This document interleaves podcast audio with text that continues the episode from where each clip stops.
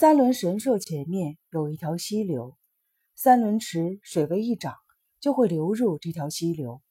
本来源头就不一样，汇聚深山泉水，平时水量上升丰沛，刚好经由三轮神社蜿蜒至谷底，形成百平左右的浅滩。四周岩壁峭立，阳光洒在水面，衬出碧绿色，更显得潭水深不可测。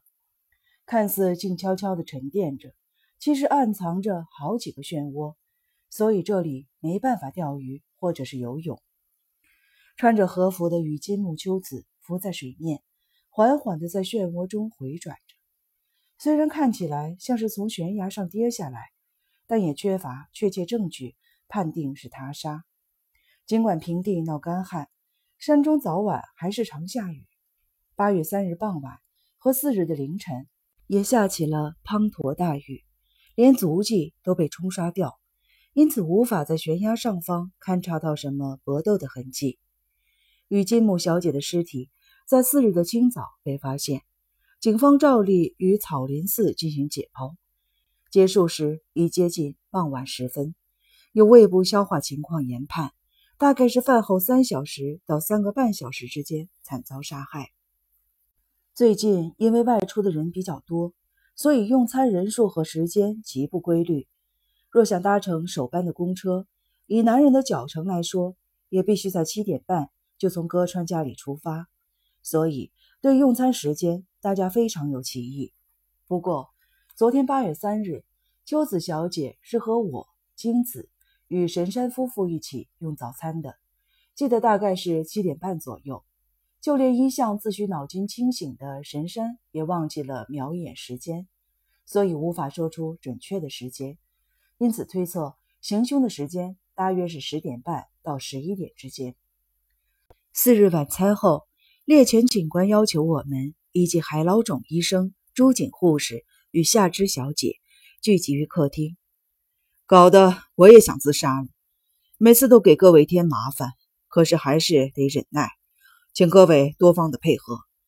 虽然还没有明确证据证明与金木小姐是自杀或者是他杀，不过我想应该自然会联想到他杀才是。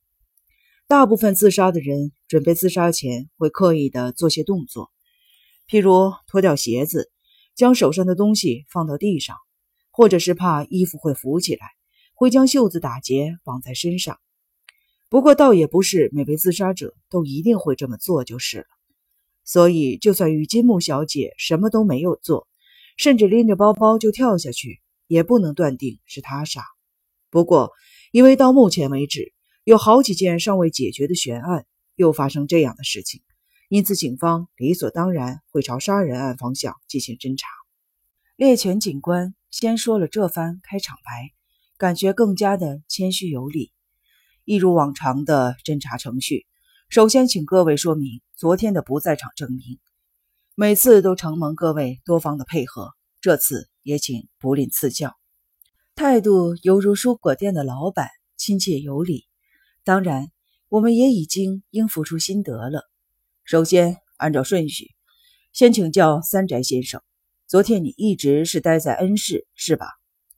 穆兵卫点点头，说：“前天特地拜托平民太太早点准备早餐。”准备准时七点半前出发，搭乘首班车，然后坐末班车回来。那天尊夫人有什么异样吗？就我看来，那女人一直都怪里怪气的吧。虽然我们是一起来的，不过并没有睡在一起，其实早就分居了。如各位所知，她完全不把我放在眼里，大方的与王仁暗通款曲。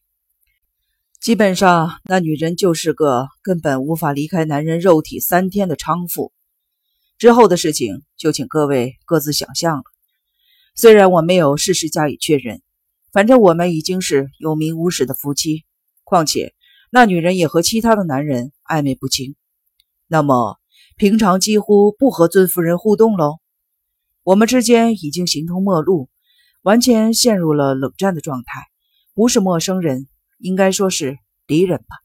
原来如此，像这种如同不稳定邦交国关系的女人，更难以令人忘怀，是吧？恕我冒昧，难道你们不曾想过复合吗？完全没有。我们之间不是邦交国关系，根本就是死对头。也许国家会持续至永远，可人生苦短，没必要强迫自己和讨厌的家伙和平共处。反正我们已经形同陌路。话虽如此，你自己还不是不能没有女人吗？光一毫不客气地插嘴说：“也许迷恋这玩意是女人的一项特长，但大爷你的专长还要再加一项，那就是骄傲自大，充其量只是视妻子为女佣或物品的混账男人罢了。人家好歹也是个知名女作家，难怪会反抗呢。要说你个性善妒也就罢了，竟然在外人面前数落老婆的不是，不觉得自己更加的卑劣吗？”比起雨金木小姐，你的人格更令人不齿，卑鄙、无耻又下流。穆兵卫脸色苍白，怒目瞪视，却无言反击。猎犬警官适时的缓和气氛，说：“那么，三宅先生也不晓得尊夫人那天有什么预定的行程喽？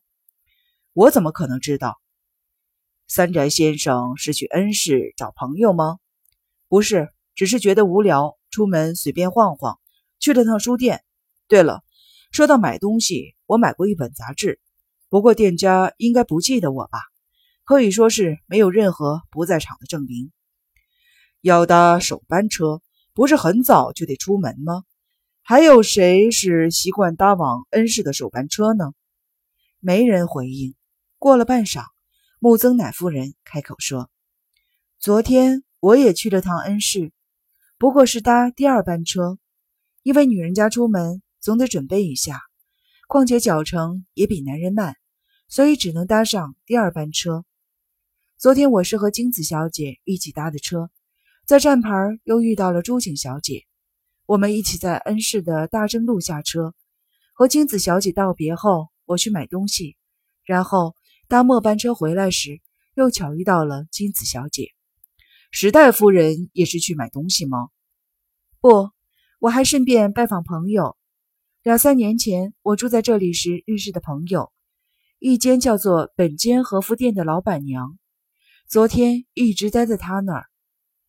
猎犬警官点了点头，接着询问朱警护士：“我总觉得问你话还真是件苦差事，难不成你对病人也是这般不理不睬吗？那你又去哪里了呢？”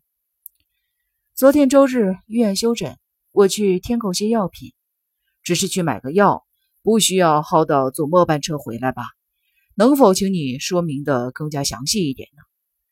之后我就随处晃晃，出了深山到城镇，任谁都会想到处逛逛的。